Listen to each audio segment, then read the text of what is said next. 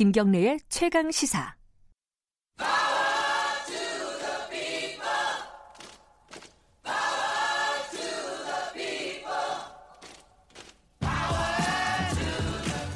네, 김경래의 최강시사 삼 부 시작하겠습니다.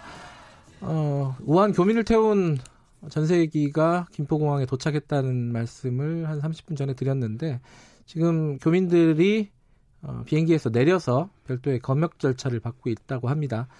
어, 만약에 증상이 있으면은 국가 지정병원으로 후송이 될 예정이고요.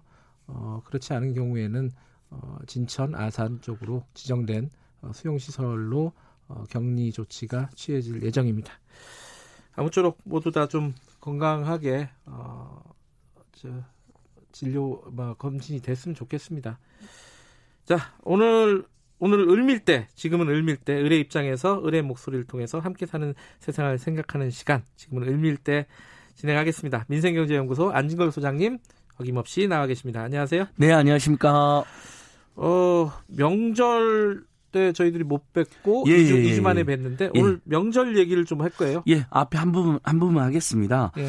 그 아유 지난주 나왔어야 되는데 아쉬웠는데요. 예. 먼저 오늘 정말 우리는 을밀대는 서민들이 돈이 부족하잖아요. 예. 너무나 정말 월급은 적고 월세도 예. 적고 나가는 돈은 많은데 오늘 굉장히 꿀팁입니다. 자동차 있는 분들 자동차세 다 내잖아요. 아, 그 얘기하기 달, 전에 예, 예, 예. 유월달, 십일월달 내잖아요. 예, 예. 근데 이걸 일월달에 통합해서 내면요, 네. 두 번 내던가 한 번 내니까 덜 번거롭죠. 예. 그리고 이렇게 안 잊어먹고 과상금 안 나올 테고, 예. 그다음에 십 퍼센트가 할인됩니다. 저는 예. 어제 냈어요. 그렇죠, 어제 냈어요. 어떻게 아셨어요? 제가 여기에 막 올렸는데. 아이, 뭐 그래서 저도 어제 예. 서울시 이택스에 들어가서 냈거든요. 예. 정말 삼만 이천구백 원 정확히 할인 받았습니다. 어. 삼십이만 구천 원인데 십 퍼센트 할인. 어. 삼만 이천구백 원. 예. 한 달치 통신비 가까이가 나와버렸어요. 어. 그러니까 얼마나 이득입니까? 근데 이걸 모르는 분들이 꽤 많으세요. 네. 그러니까 육십오 세, 육십오 세 이상 어르신들 통신비 만 천 원 감면된다는 것도 여전히 모르는 분들 많은데, 이 방송 들으신 분들은 오늘 안에 그 해보시면 오늘까지죠, 참. 어, 오늘까지입니다. 예. 이게 오 분도 안 걸려요. 그렇죠. 그러니까 전국은 그냥 이택스라는 데 들어가면 되고 예. 서울은 서울시 이택스라는 데 들어가고, 모르겠으면 그냥 자동차세 할인 그러면 바로 다 연결되잖아요. 그렇죠. 제가 정말 시간도 쟀어요. 오늘 말씀드리려고. 오 분이 안 걸렸어요. 음... 예. 그러니까 잠시 점심 시간 때 회사 컴퓨터를 이용해서 잠깐만 하셔도 될 것 같고요. 개인 컴퓨터나. 예. 그리고 어, 명절 때 그 고속도로 통행료 면제됐다는 건 너무 좋았는데 예. 민자도로가 경기도 같은 경우는 면제가 됐는데 일부 뭐 영호남 면제가 안 된 거예요. 아, 그래요? 그거에 대한 이제 지적을 많이 저한테 보내주시더라고요. 그래서 네. 다음 추석 때는 민자도 일괄 면제될 수 있도록 제가 열심히 캠페인해서 좋은 그러니까 이제 기분 좋게 네. 왕복 사만 원 정도 면제돼서 참 기분 좋았다. 근데 민자가 받더라. 네. 그러니까 명절 고속통행료 를 취재 면제하는 취재는 안 맞지 않느냐. 음. 요런 그건 지자, 지방 정부에 맡겨놓은 건데 일부 지방 정부는 그러니까 경기도 같은 경우는 면제를 했는데 일부 지방 정부는 면제를 안 했던 것이죠. 음. 그래서 계속해서 어, 우리 을밀대는 우리 서민들에게 돈이 되는 도움이 되는 어, 투쟁과 캠페인을 계속하겠습니다. 예. 알겠습니다. 오늘 또, 또 다른 명절 얘기인데 이건 좀 안타까운 예. 얘기예요. 명절 때 어, 집배원이 뭐 우체부라고도 하기도 하고 뭐 집배원이라고 하기도 하는데 집배원분이 과로로 쓰러졌습니다. 그러니까 이 신종 코로나 바이러스 때문에도 대중을 많이 만나야 되는 서비스 직종이나 이런 분들은 지금 걱정이 더 심해지는 거잖아요. 그렇죠. 배달업 쪽 이런 쪽에 예, 마스크 쓰는 걸 또 이렇게 안 좋게 생각하는 시각도 여전히 있는데 네. 그러지 않았으면 좋겠는데요. 명절 때 일이 두 배 정도로 늘어납니다. 크리스마스 때 전후하고 연말 연시 때까지 해가지고 그렇겠죠. 어, 집배나 택배는. 근데 지난 작년에도 우리 을밀대에서 우리 집배원이나 택배 노동자들이 굉장히 어렵다는 이야기, 예. 장시간 노동에 저임금에 시달린다는 이야기는 오랫동안 했습니다. 그러니까 어느 정도 제가 지금 들어오기 전에 서울 아니 경기도 시흥우체국 우체국 이상철 집배원님, 네. 그다음에 집배원들의 노동조합이 있어요. 최승목 집배노조 위원장 직접 통화를 하고 왔습니다. 예, 예. 이미 이상철 위원장 그 집배원님의 일상을 제가 말씀드릴게요. 벌써 이미 출근해서 분류 작업까지 다 해놨어요. 벌써요? 예, 여덟 시부터 오. 출근인데 이미 일곱 시쯤에 도착해서 왜냐하면 물건이 엄청 와 있으니까. 출근이 굉장히 빠르네요. 예, 음. 그래서 분류 작업을 다 해놨어요. 퇴근 전에 일부 해놓고 아침 일찍 와서 해놔가지고 여덟 시쯤에 이제 나갈 수 있도록 해놓는 거예요. 예, 예. 그럼 처음에는 일반 우편을 분류하고 그다음에 택배나 빠른 등기 있잖아요. 네네. 어제 어제 보낸 게 오늘 이분들이 날라주시잖아요. 음흠. 그게 온대요. 여덟 시쯤에. 아. 그래서 그걸 마저 분리해서 가면 거의 점심시간도 쫓기듯이 드신 다음에 어, 회사로 들어오면 네 시에서 다섯 시랍니다. 네. 이제 행정 처리하고 일부 분류 작업해놓고 일곱 시쯤에 퇴근하신대요. 그러니까 음. 여덟 시 출근에 일곱 시 퇴근이니까 딱 열한 시간을 근무하시는 거죠. 근데 아침 한 시간, 오후 한 시간만 인정을 또 해준답니다. 그러니까 굉장히 장시간 노동에 시달리는데 이러다 이런 상태에 원래 이렇게 이제 수십 년간 이렇게 노동에 시달리고 있었던 거예요, 이분들이. 네. 그래서 지난 십 년간 이백여 명 가까운 분들이 뭐 오토바이 사고나 과로사나 심근경색으로 숨지신 거예요. 일종의 산재죠.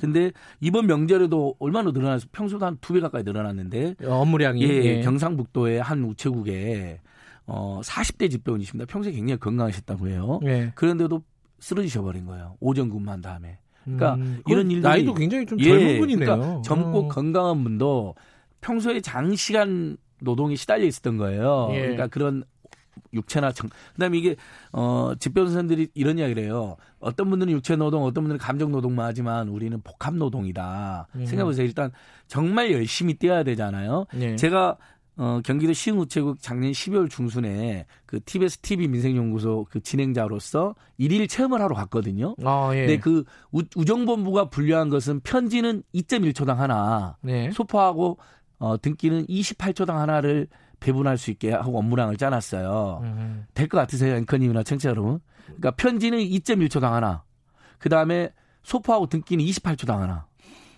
숨도, 자, 뭐, 숨도 안 쉬고 앵커님이랑 청취자님들이 집에 계실 때 우, 우정본부 선생님들이 집변선생님 띵동띵동 하잖아요. 그럼 네. 우리 바로 나가나요?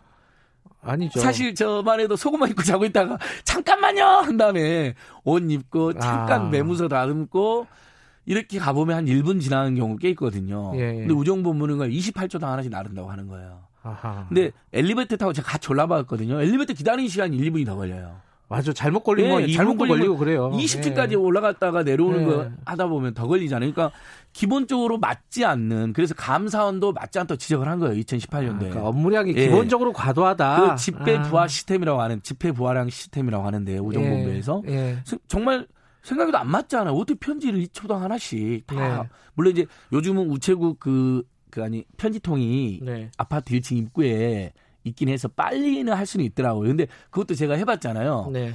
그게 다 아파트마다 그 동호수가 기재되는 순서나 양, 그 형태가 다 달라요. 그러니까 일일이 정신을 집중해서 집어내야 되는데 음. 어떤 스트레스가 있냐면 이분들이 혹시라도 잘못 투입하는 경우 있잖아요. 가끔 우리 칠백일 호인데 천칠백일 호로 들어오는 아, 경우 예, 있죠. 예. 그럼 우리는 천칠백일 호로 넣어드리면 되는데 예민한 분들은 막 항의도 하는 거예요. 민원하죠. 예, 그다음에 예. 이제 소포나 등기는 직접 띵동띵동 확인을 받아야 되잖아요. 그러니까 방금 말씀한 늦게 나오는 경우도 있고 왜 제대로 전달이 안 되냐 늦게 왔냐로 막 집에 안 계셔서 그런 건데 음. 막 그러니까 감정노동까지 시달리는 거예요. 그래서 어, 열한 시간 안팎의 노동을 하고 그래서 실제 노동시간 비교가 나왔거든요. 네. 오이시디, 오이시디 주요국 우편 요금은 어, 독일이 구백칠십육 원이면 한국이 삼백오십 원 제일 쌉니다. 어. 그러니까 제, 정말 공공서비스로 한국이 잘 돼 있는 거예요. 네. 근데 집배원들은 얼마나 일하냐면 어, 오이시디 평균이 연간 천칠백육십삼 시간이에요. 예. 어, 우리나라 한국, 한국이 일 많이 하기로 유명하잖아요. 예. 이천이백사십일 시간이에요. 예. 근데 집배원 선생님들 이천칠백사십오 시간을 일합니다.